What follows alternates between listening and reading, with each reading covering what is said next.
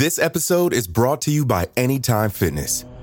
Forget dark alleys and cemeteries. For some, the gym is the scariest place of all, but it doesn't have to be. With a personalized plan and expert coaching, Anytime Fitness can help make the gym less frightening. Get more for your gym membership than machines. Get personalized support anytime, anywhere. Visit AnytimeFitness.com to try it for free today. Terms, conditions, and restrictions apply. See website for details. Life is a highway, and on it there will be many chicken sandwiches. But there's only one McCrispy. So go ahead and hit the turn signal if you know about this juicy gem of a detour. Atlassian software like Jira, Confluence, and Trello help power global collaboration for all teams so they can accomplish everything that's impossible alone. Because individually we're great, but together we're so much better. That's why millions of teams around the world, including 75% of the Fortune 500, trust Atlassian software. Learn how to unleash the potential of your team at Atlassian.com. That's A T L A S S I A N.com. Atlassian.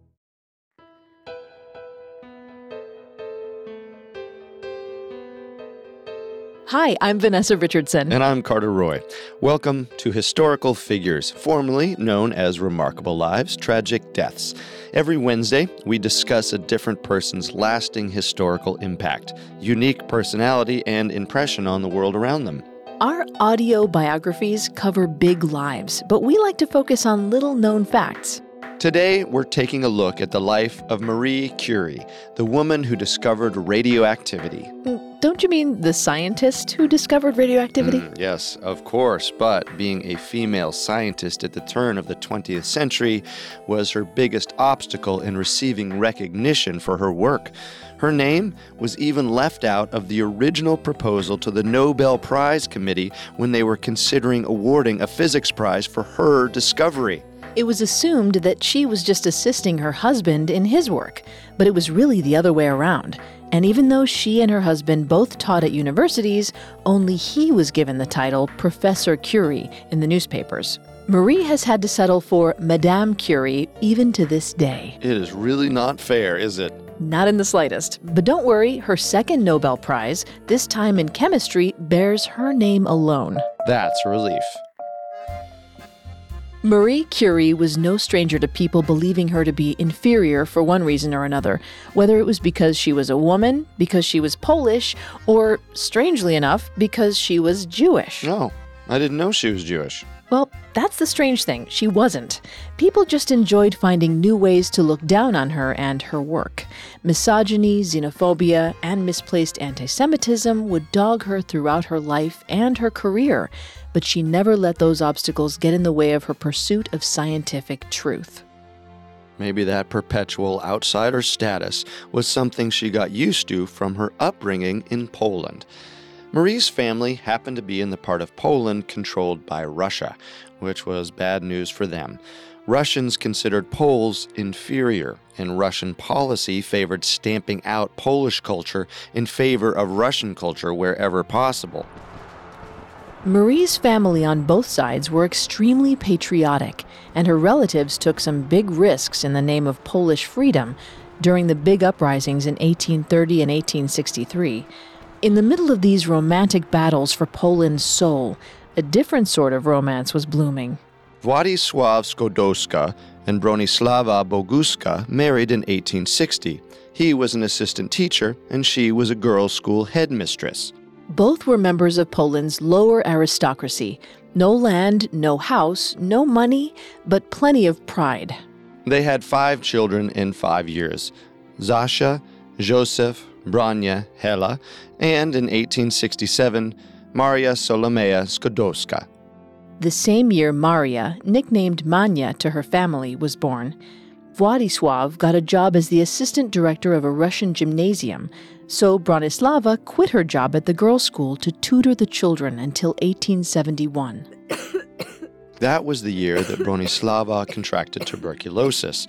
Joined by her eldest daughter, Zasha, she left for the country to rest and hopefully become cured. Little Manya was only four years old, and there would be entire years where she did not see her mother.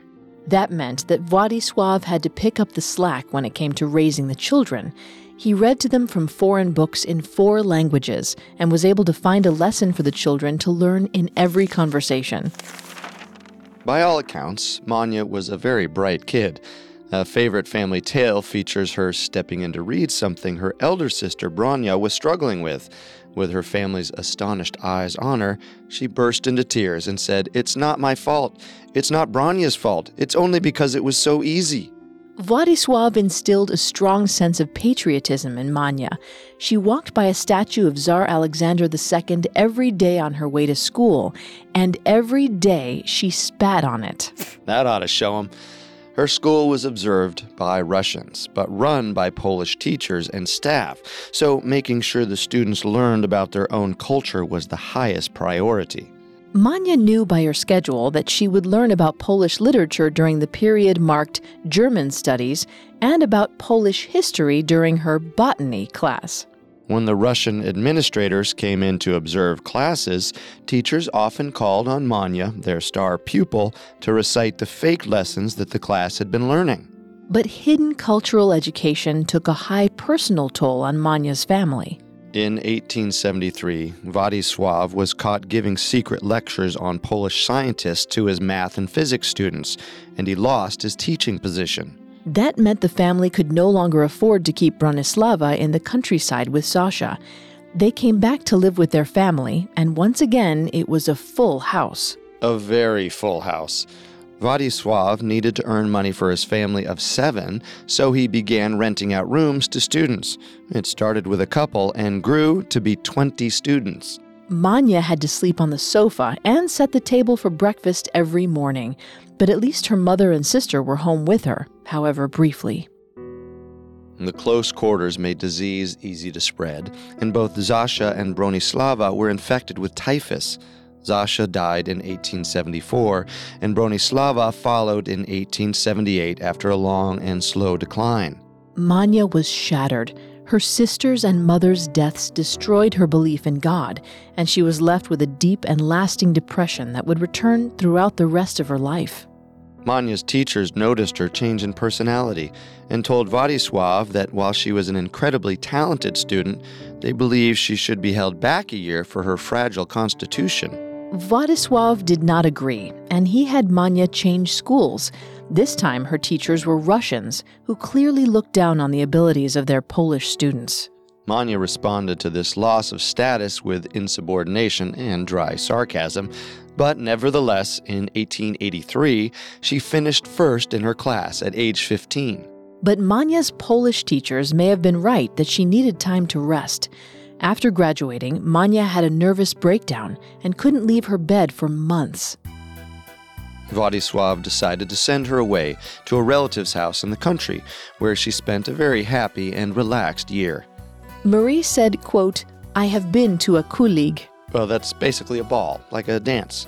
And then she said, quote, You can't imagine how delightful it is, especially when the clothes are beautiful and the boys are well dressed. My costume was very pretty. But things wouldn't be so easy and carefree when she returned to Warsaw. Back in Warsaw in 1884, 16 year old Manya was frustrated. She wanted to attend university, but there were a couple of things in her way. The local university didn't accept women, and Władysław's money was all going toward his son Joseph's medical school expenses. Manya and her sister Bronya bonded over their shared ambitions to learn at a higher level, and they joined a secret underground Polish women's school known as the Flying University, so named because they couldn't meet for classes at the same place twice in a row. It wasn't accredited, but it kept everyone learning and resisting the normalization of Russian education practices. The sisters also supported themselves and their studies with tutoring jobs on the side. Eventually, Manya realized that neither of them would be able to achieve their goals at this rate, so in 1885 she made a proposal to Bronya. Manya would work to pay for Bronya's travel to Paris, and she would continue to support Bronya's education there while she was in school. Once Bronya was done, she would have to do the same for Manya. After a tearful thank you, Bronya agreed. For the first time, it seemed to Manya that she had a real and tangible future in academia. Manya supported herself and her sister by taking jobs as a governess and tutor. She would teach the children of moneyed families for her pay, and in her off hours, she would teach the local peasant children how to read and write Polish and pursue her own studies. In 1886, everything seemed to be going according to plan.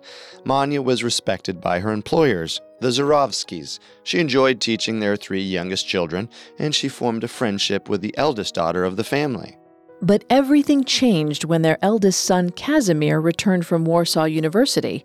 Manya and Casimir quickly fell in love. It was the first time Manya had been in love, and it only took the two a season to decide they wanted to marry. But things didn't go well when they tried to tell Casimir's parents. They disparaged Manya's need to work for pay and told Casimir that they would disinherit him if he married her. Casimir realized that he needed his parents to keep paying for his education. He asked Manya to wait until he could convince his parents to approve of the marriage. So Manya waited, continuing the now humiliating work for his family. But Władysław came through for his family. He took a position as the head of a reform school in 1888, which came with enough money that Manya could quit her job. She left and came back to live with her father. She continued to wait for Casimir to stand up to his parents, growing depressed all the while. She nearly abandoned her dream of going to Paris to study.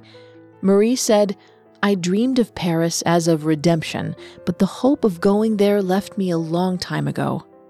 But then, a final meeting with Casimir in 1891 got her spirits back up again.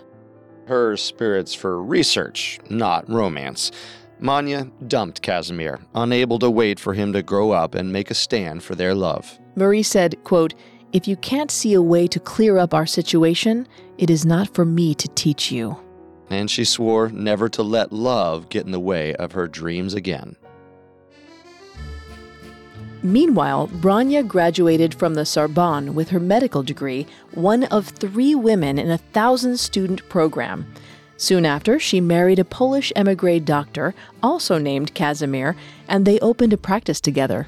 This allowed Branya to finally bring her sister to Paris in 1891, seven years after they made their original deal. This was when Manya adopted the French version of her name and became known as Marie. Marie registered for her first classes at the Sorbonne in 1891. She lived with her sister Branya and Branya's husband Casimir for the first few months in Paris, but she found the environment too loud and jovial, and she was annoyed by her sister's reminders to eat. So she looked for a chance to move out as soon as she could. Soon she moved into the first of her garret apartments, known for their small size and lack of heating, but she found the solitude invigorating. She also doesn't seem to have minded the solitude of her studies. When she began school in 1891, she was one of 23 women in the School of Sciences. By the end of the summer, she was one of two. And that's out of how many students total in the science school? 2,000. Oh, wow. And in 1893, she graduated with top honors in the exam for science. She literally got the highest grade. It was a disappointment for her in 1894 when her math exams came back and she only got the second highest grade in her year, but still, she had two degrees and was ready to start looking for a place to conduct her graduate research. One of her professors, Gabriel Lippmann, known for his contributions to the development of color photography, gave her space in his lab to study magnetism. But the space was limited and the instruments imprecise. Marie was getting frustrated until a friend of Branya's mentioned a scientist who might have the lab space for Marie to continue her studies. While Branya's friend was incorrect, the scientist in question had barely any space for his own work, let alone anyone else's. The scientist still met with Marie and convinced her to work with him on the basis of the state of the art equipment that he had access to, much of which he had invented himself or with the help of his brother. His name was Pierre Curie and he was already making a splash in the scientific world. By this point, Pierre had formulated Curie's law, a principle of symmetry in magnetic fields that would help lead to the development of sonar, mobile phones, and ultrasounds. Along with his brother Jacques, Pierre also pioneered the study of piezoelectricity, or the electric charge given off by crystals when compressed. The brothers took a particular interest in quartz crystals and used them to build the precise measuring equipment that attracted Marie to Pierre's lab. But that wasn't the only attraction in play. After their first meeting in 1894 in one of Marie's garret apartments, Pierre came away impressed with Marie's focus and dedication. And Marie was, quote, struck by the expression of his clear gaze and by a slight appearance of carelessness in his lofty stature, his rather slow, reflective words, his simplicity, and his smile, at once grave and young, inspired confidence. Pierre agreed to give Marie access to his machines. Marie changed Pierre's opinions on women. When he was young, he viewed them as a distraction, something that would keep him and men like him from achieving their potential. But Marie was different. Marie energized Pierre, made him want to do more, achieve more, and he recognized that this was because of her own dedication and brilliance. It didn't take long for him to fall in love with her and realize he wanted to marry her. It took Marie a lot longer to come to the same conclusion. Our story will continue in a moment after the break. This episode is brought to you by Anytime Fitness. Forget dark alleys and cemeteries. For some, the gym is the scariest place of all, but it doesn't have to be. With a personalized plan and expert coaching, Anytime Fitness can help make the gym less frightening. Get more for your gym membership than machines. Get personalized support anytime, anywhere. Visit AnytimeFitness.com to try it for free today. Terms, conditions, and restrictions apply. See website for details.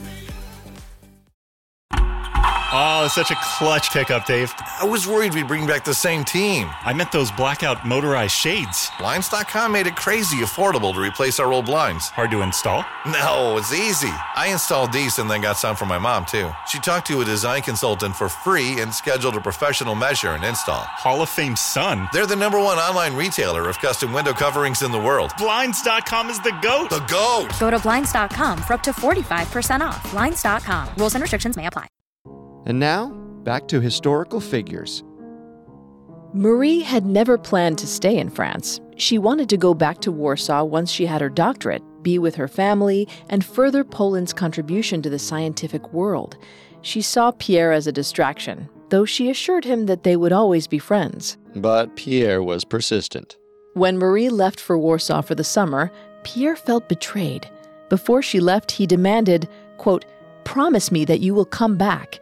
If you stay in Poland, you can't possibly continue your studies. You have no right to abandon science now. Marie's response was, quote, I believe you are right. I should like to come back very much. All through the summer, Pierre wrote her love letters. Marie softened, but confessed to Branya that she preferred it when Pierre spoke of his research than when he spoke of love. Pierre made it clear that he would move to Poland with her if that was where she wanted to be. That, along with prodding from Branya and Pierre's mother, is what convinced Marie to accept Pierre's proposal. Pierre and Marie married in 1895, and they spent their honeymoon on an extended bicycle trip through the French countryside. When they returned to Paris, Marie was much more affectionate toward Pierre than she ever had been before. She was finally in love. After the honeymoon, the Curies moved into an apartment together, and Marie, being the woman in the relationship, was expected to take on all of the domestic duties. At the same time, she continued her research into the magnetic properties of steel, for which her undergraduate paper would receive a Gegner Award two years later. She was also taking classes to better understand Pierre's work with crystals, as well as certification courses that she needed in order to teach. And in the midst of this incredibly busy time, Marie got pregnant.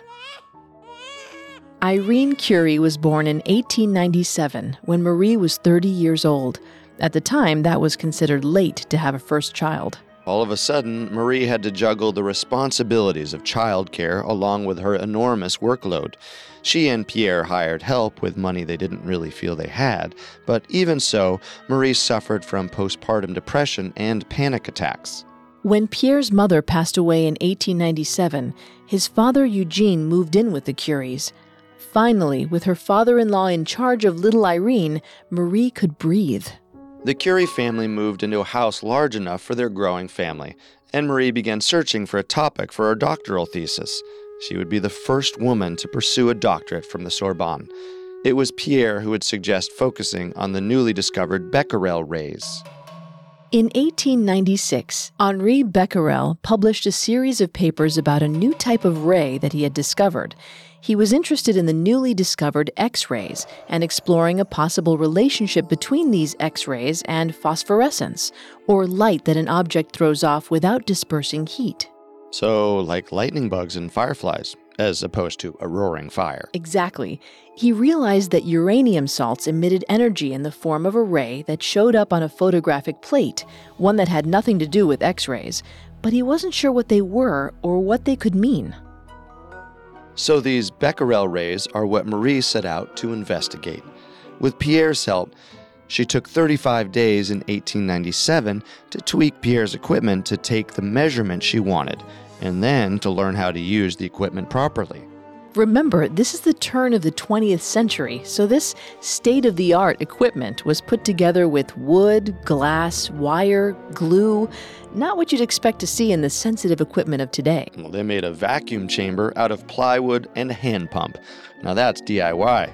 Yeah, and the machines were extremely finicky, required exacting concentration, and the work itself was tedious. A lesser person would have gotten bored quickly, or would have never been able to master the machine. But Marie mastered it and used it to measure the extremely small currents from pulverized uranium to figure out the intensity of the Becquerel rays. She went on to measure the intensity of the rays in many other elements as well. For a time, pure uranium was the benchmark. Its Becquerel rays were the most intense she had seen. Until she looked at pitchblende. Pitchblende was a mineral and ore that contained some uranium. Once the uranium had been mined from it, pitchblende was sometimes used in pottery. The pitchblende Marie was working with had already had the uranium removed, but it was registering higher intensity Becquerel rays than even the pure uranium. What was happening? Well, she thought it might be a mistake, but measuring and remeasuring the pitchblende showed the same result. She tested other compounds too and saw consistently that some of them would register higher intensity Becquerel rays than any pure elements. And there was only one explanation Marie could think of. She was looking at an entirely new element. Marie said, quote, "The element is there and I've got to find it. We are sure. The physicists we have spoken to believe we have made an error in experiment and advise us to be careful, but I am convinced that I am not mistaken." Marie published her seminal paper on how new elements could be discovered by measuring their radioactivity, a term she invented, in April 1898. She theorized that radioactivity was a property of an atom in the same way it was believed that atomic weight was. Remember, this was a time of great scientific discovery, which meant that it was also a time when people didn't know a lot of what we now consider basic scientific knowledge. Scientists still believed that an atom was the smallest unit of matter, which meant that the nature of atoms was still shrouded in mystery. It was also a stressful time for scientists, many of whom were studying the same things and trying to publish the same papers. Marie missed out on being the first to publish her findings on the radioactivity of the element thorium by only three weeks. Around this time, Pierre, frustrated by his own academic roadblocks, abandoned his studies of crystals to help Marie with her work. Together, they used a process called fractionation to distill pitchblende into its most radioactive elements, which measured higher and higher concentrations of radioactivity. And we do mean elements, as in plural. Pitchblende appeared to contain two new radioactive elements one that behaved like the known element bismuth, while the other behaved more like barium. This work attracted other scientists to the Curie's lab, including Henri Becquerel. He continued to build on Marie's theory of radioactivity as an atomic property, noting that an element's radioactivity didn't change when it was exposed to heat or cold, or whether it was solid, liquid, or gaseous. Becquerel didn't have much respect for Marie, though, preferring to talk to her through Pierre. It annoyed Pierre more than it did Marie. Eventually, Marie distilled the bismuth like element to 330 times the radioactivity of pure uranium, and she tried to use spectroscopy to prove that this was in fact a new element. Spectroscopy was the process of turning an element into a gas, then using a prism to refract light through that gas. Spectroscopy had already helped scientists confirm several new elements at this point. Each element has a different pattern to it, but Marie's hypothetical element still wasn't pure enough. She went back to the lab and created a distillation that was 400 times as radioactive as uranium, but it still didn't register something new on the spectroscope. But Marie knew she had something, so rather than distilling further, she just decided to publish in July of 1898, and she named this new element polonium after her beloved homeland. Then she turned her attention to the barium like element and began her fractionation process on it. In December 1898, once she had gotten it to 900 times the radioactivity of uranium, she raced up to the spectroscope and confirmed a completely new element. This one she named radium, after the Latin word for ray. Wow, 900 times as radioactive as uranium? Isn't that dangerous to be around something that radioactive? Extremely dangerous. But they didn't know it at the time, and it would actually be due in part to the Curies that the world would eventually realize just how bad radiation could be for the human body. Uh-uh. Sounds like this story has a happy ending. Uh, but for now, Marie was thrilled, and so was the world of physics. A new way to discover and identify atoms and elements had been proven to work. The chemists of the world, however, had their doubts. Marie still hadn't produced a large enough quantity of a pure or nearly pure form of the elements she'd claimed to have discovered, something that they could touch or weigh. While Pierre focused on the physics side of radioactivity, the whys and hows behind its occurrence, Marie turned to a time consuming attempt to isolate pure radium salts. She predicted that pure radium would be several hundred times more radioactive than pure uranium. The Curies applied to the Sorbonne for a lab, but they were denied. Pierre's workplace, the EPCI, or in English, the Industrial School of Physics and Chemistry, didn't have available labs, but offered the Curies a huge hangar to work in. Pierre made an arrangement with the Austrian government to purchase the pitchblende residue that was left over after mining for uranium at incredibly low prices. They sent literal tons of the stuff, Austria thought the Curies were doing them a favor. So, with the workspace and the materials obtained, Marie spent the next four years from 1898 to 1902 shrinking that pitchblende down from several tons to one fiftieth of a teaspoon. She boiled it, put it through chemical watches, distilled it further with fractionations, measured the results, and continued fractionating for every ton of pitchblende, Marie would need 50 tons of rinsing water to distill it to 50 times the radiation level of pure uranium.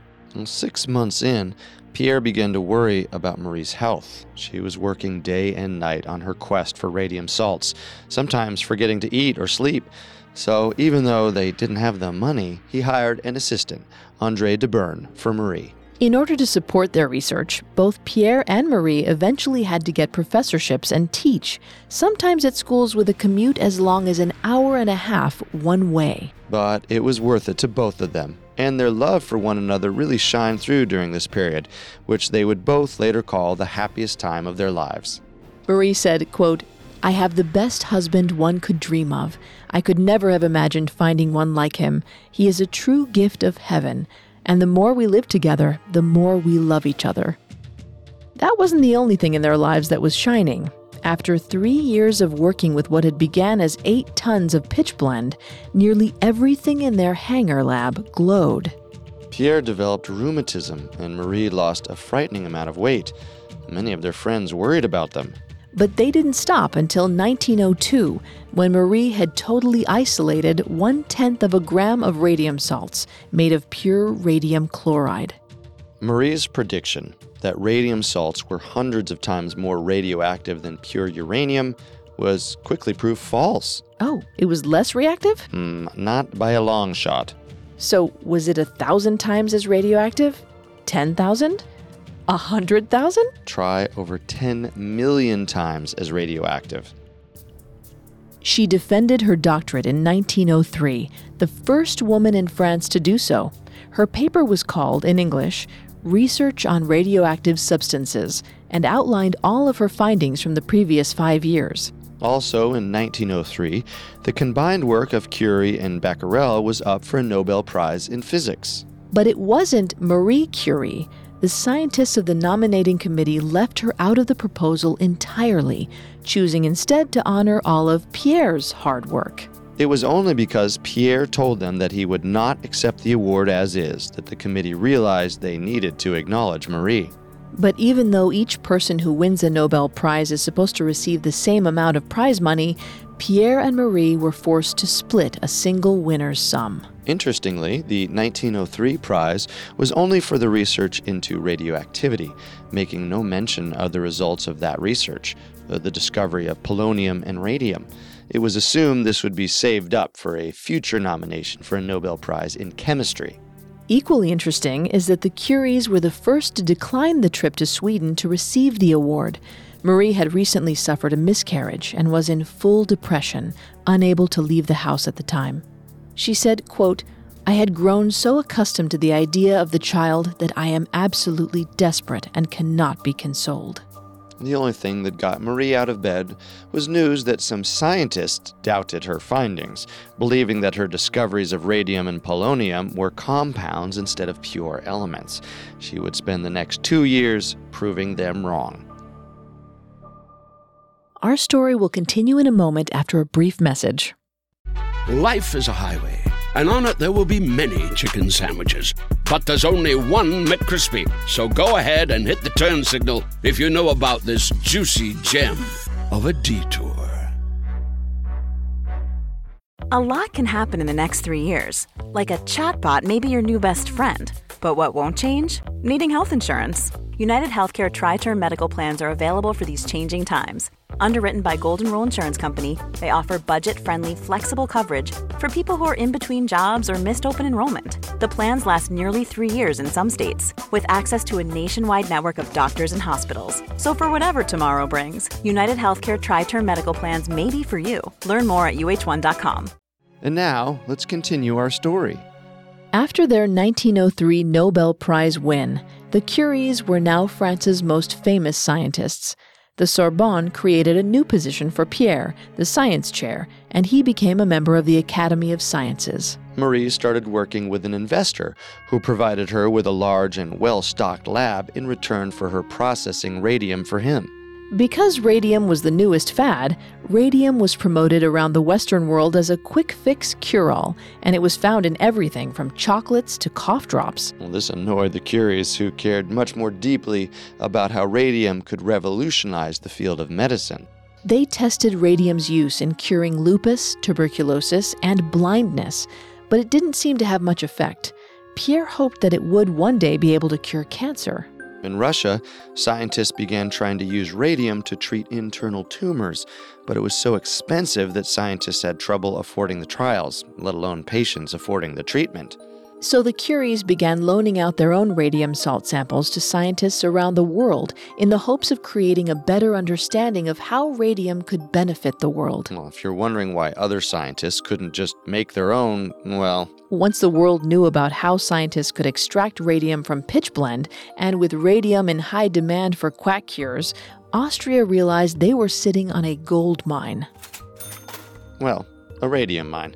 So the Austrian government created a lab for processing pitchblende and cut off the rest of the world from it. Except for the Curies. That's right. From 1904 to 1906, the only people outside of Austria who could even get a hold of pitchblende were the Curies. It took Pierre and Marie until 1905 to finally travel to Sweden to give their Nobel Prize speech, and it was clear that they were not well. It had taken three months for them to rally their strength, which was slowly being eroded by their dangerous daily proximity to all that radioactivity. Only Pierre was asked to speak, but he used this as the opportunity to sing Marie's praises. He also spoke about the potential dangers of radium publicly for the first time, specifically about how radium and radioactivity in general could be weaponized. After their visit to Sweden, the Curies summered in Normandy with Marie's sister Hella. Their health, especially Pierre's, was a huge worry. He was limping due to severe pain in his legs. His back hurt badly enough that he couldn't sleep, and neither of them knew what the problem was. Marie said, quote, My husband is very tired. He can't go on walks, and we pass our time studying memoranda of physics and mathematics. When they returned to Paris, Pierre went back to work with single minded determination. But for the first time, Marie wasn't as interested in her work. She was busy with their new baby, Eve Curie, born on December 6, 1904, and she wanted to spend more time with her family. And the worse Pierre's illness grew, the more she wanted to take time with their children, and the more Pierre wanted to work. It led to some arguments between the couple. On April 18, 1906, Pierre and Marie got into a fight when Pierre insisted that Marie go with him to the lab that day, but she wanted to go for a walk with Irene. Pierre left, the matter still unresolved, to meet some fellow scientists for a luncheon. He was still limping from the radiation damage to his legs, and he wasn't paying attention to where he was walking. Pierre tripped into the street in front of a horse cart. The horses reared, and Pierre went under. His head was crushed by the back wheel of the cart. He was 46, and he left behind an eight year old daughter and an 18 month old daughter. As well as the 38 year old love of his life, Marie. She heard the news when she came back from that walk with Irene, the one Pierre and Marie had argued over. She was devastated. Eve Curie later wrote of her mother that, from the moment when those three words, Pierre is dead, reached her consciousness, a cape of solitude and secrecy fell upon her shoulders forever. Madame Curie, on that day in April, became not only a widow, but at the same time a pitiful and incurably lonely woman. Pierre's name was never allowed to be spoken in the Curie house again. But it could be written. Marie began a diary that she addressed to him. The two of them had an interest in spiritualism, or the trendy belief in human communication with the spirits of the dead, and she clung to it. Marie said, quote, We put you into the coffin Saturday morning, and I held your head up for this move. We kissed your cold face for the last time. Then a few periwinkles from the garden on the coffin, and the little picture of me that you called the good little student that you loved. End quote. But the best thing she could do to honor Pierre was to return to the work that had helped their love blossom, which she did once he was buried. She threw herself into it like it was the only thing that mattered to her anymore. The first thing she did was finish his work on a 600 page tome about radioactivity and how it could permeate nearby substances that would later be published as Works of Pierre Curie, with Marie's lovingly written introduction. She was appointed to Pierre's position as science chair at the Sorbonne. Her first lecture in November 1906 was attended by hundreds, hoping to hear her speak on Pierre's passing. Instead, she picked up right from the point where his lectures had stopped. And she was finally able to create the fractionation of polonium that proved its existence in the spectroscope. Marie's lab became the place to get radium certified, and it grew from 8 employees in 1906 to 22 employees and 20 female volunteers by 1910. At the meeting of the International Congress of Radiology and Electricity in 1910, Marie shared her personal standard for measuring radioactivity to be used to create an international standard, in exchange for the measurement being called a Curie. And, in part to silence more doubters, she spent three years from 1907 to 1910 isolating a small square of pure radium after conducting a study on the atomic mass of radium to prove that it was, in fact, the unique element that she had always said it was.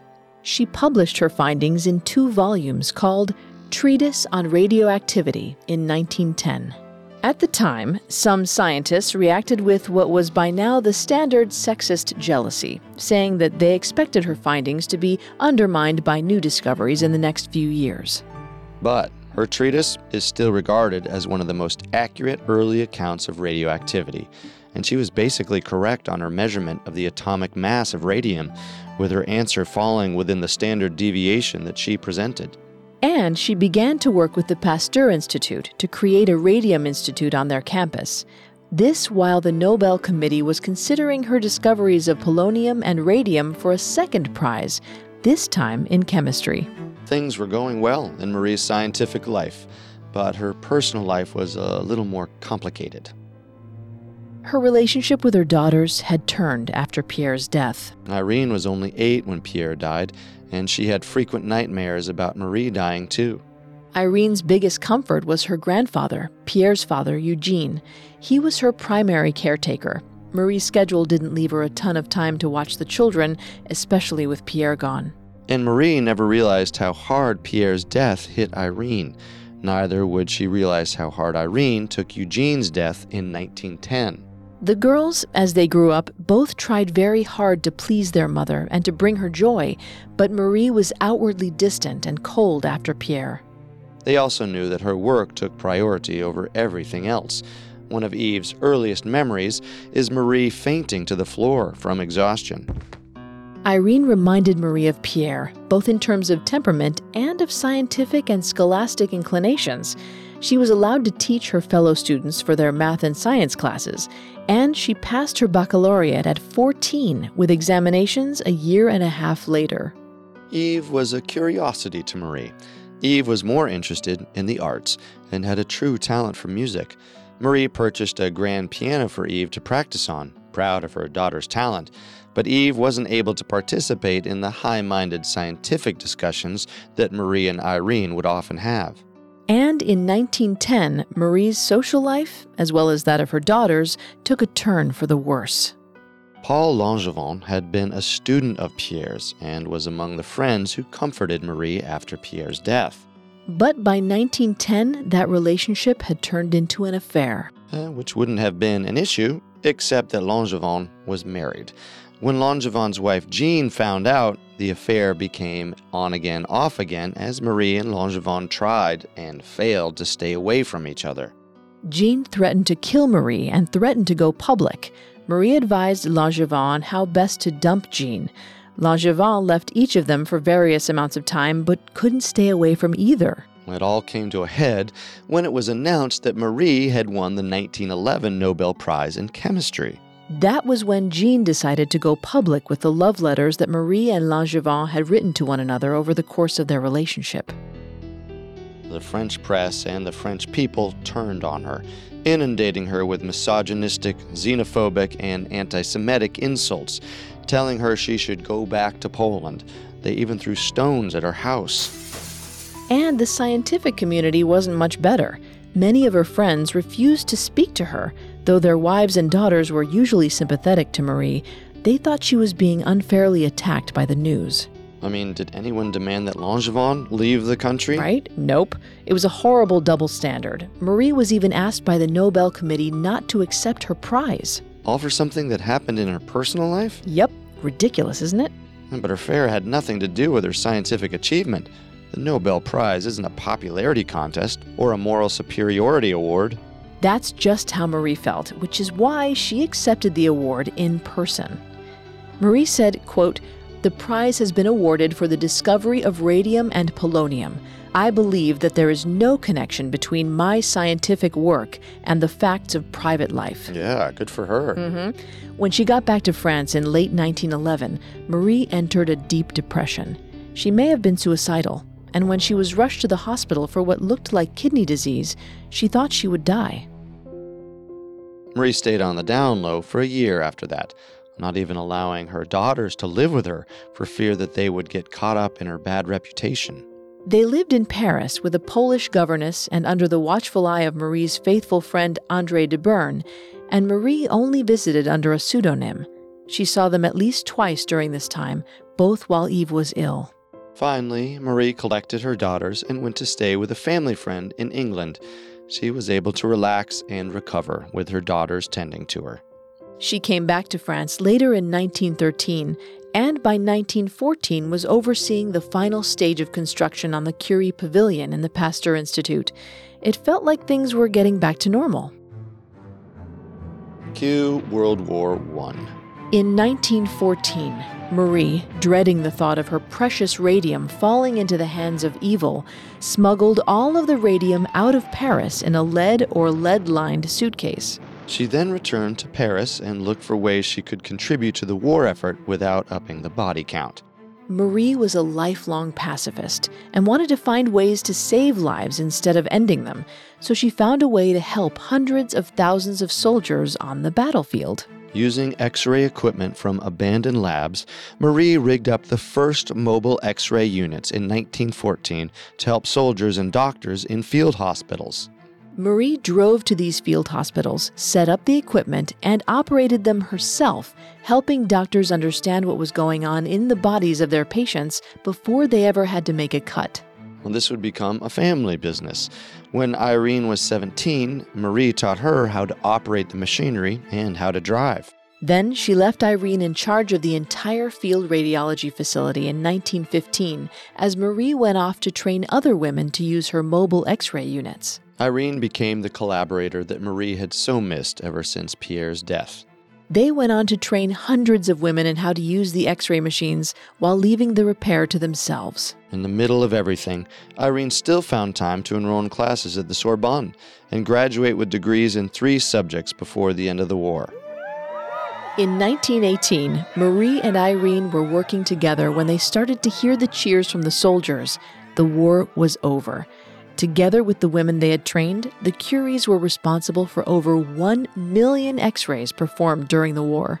Irene became Marie's assistant, and Marie was offered a small pension by the French government. She accepted. And it wasn't long before Marie became a favorite of the press again. This time, though, the press was in the United States. Marie lamented not having as much radium to work with in Paris as scientists did in other labs around the world, specifically in the US. It was because she didn't profit off of radium as an entity, even though it was her discovery. She never intended to either. Marie said, quote, Radium was not to enrich anyone. Radium is an element, it belongs to all people. A female American magazine editor heard about Marie's dilemma and offered to raise money to purchase a gram of radium for Marie in 1920. The only catch was that Marie would have to go on tour in the States to accept it. Well, Marie agreed, though she didn't really think the money would come through. To her surprise, it did. The editor raised over $100,000 by saying that Marie needed the radium to create a cure for cancer. And so Marie set off on her American speaking tour in 1921 with all of the press instructed to say absolutely nothing in the papers about the Langevin affair if they wanted a chance to speak with Madame Curie herself. Marie captured the American imagination, especially that of young women who felt inspired by her. Along with her radium sample and speaking fees, Marie was also awarded a book contract.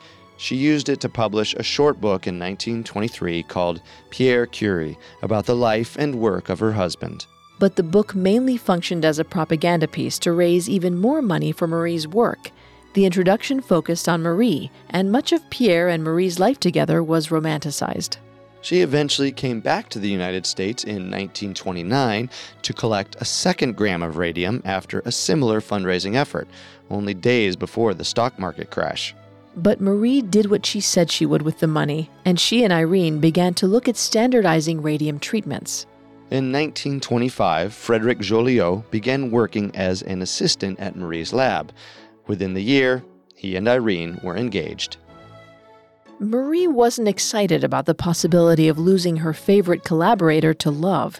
She was also worried about Irene's inheritance and made sure that the Radium Institute and its radium would belong to Irene even if she and Frederick divorced. French inheritance laws back then definitely favored the husbands over the wives. Marie also pushed her new son in law to receive a bachelor's and a doctorate. If he was going to be with Irene, he had better be worth it. And so began the Joliot Curie family in 1926. Marie became a grandmother in 1927 and again in 1932. That same year, Marie handed over the reins of the Radium Institute, now well funded, well known, and well liked, to Irene. Irene and Frederick continued the work that Marie had begun and isolated polonium. They lost out on two chances for Nobel Prizes, but they soon discovered that radioactivity could be artificially induced in certain elements and compounds. Amid all of the doubts from the scientific community came sound advice from Marie. They had to work until they never made any mistakes, so that no scientists could discredit their work. And it paid off. To Marie's joy, they proved the existence of artificial radioactivity, and they would go on to win the Nobel Prize in Chemistry for it in 1935. Irene was the second woman after her mother to win a Nobel Prize. But Marie didn't live to see it happen. Marie had been deteriorating for years. She was practically blind, she had horrible damage to several internal organs, and she was anemic. But she still went into the lab, working hard and working steadily until 1934. She came home from her last night in the lab with a headache and chills. Eve became her nurse as Marie was moved out to a sanatorium in the country, hoping that fresh air would cure her. Her fever went up, but then it broke. Eve was optimistic until Marie fell into a coma. She died on July 4, 1934, from complications that could all be traced back to radiation and X ray exposure. She was 66. She was buried beside Pierre, though in 1995 they were both moved to the Pantheon in Paris, a church that contains the remains of France's most prominent citizens. Marie was the first woman to be interred there on her own merit. Marie's work became the basis for things as wide ranging as the atom bomb to modern radiation therapy treatments for cancer.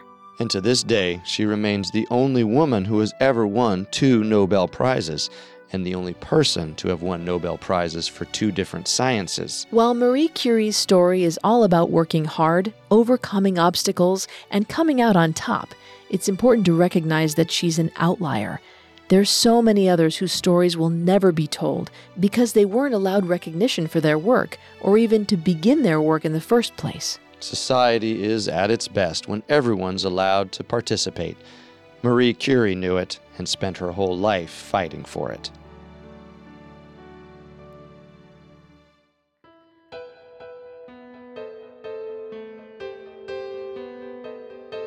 Thank you for joining us for another episode of Historical Figures. If you want to listen to any previous episodes of Historical Figures, you can find them on Apple Podcasts, TuneIn, Google Play, SoundCloud, Stitcher, and Spotify, or on our website, parcast.com, spelled P A R C A S T.com. A new episode drops every Wednesday, but if you subscribe, you don't have to remember that. If you like what you hear, please leave a five star review or tell us what you think on social media. We're on Facebook and Instagram as at Parcast and Twitter at Parcast Network. It seems simple, but it really helps our show. We'll see you next time. Historical Figures was created by Max Cutler. It is a production of Cutler Media and is part of the Parcast network. It is produced by Max and Ron Cutler, sound designed by Ron Shapiro with production assistance by Joel Stein. Additional production assistance by Maggie Admire and Carly Madden. Historical Figures is written by Dana Shaw and stars Vanessa Richardson and Carter Roy.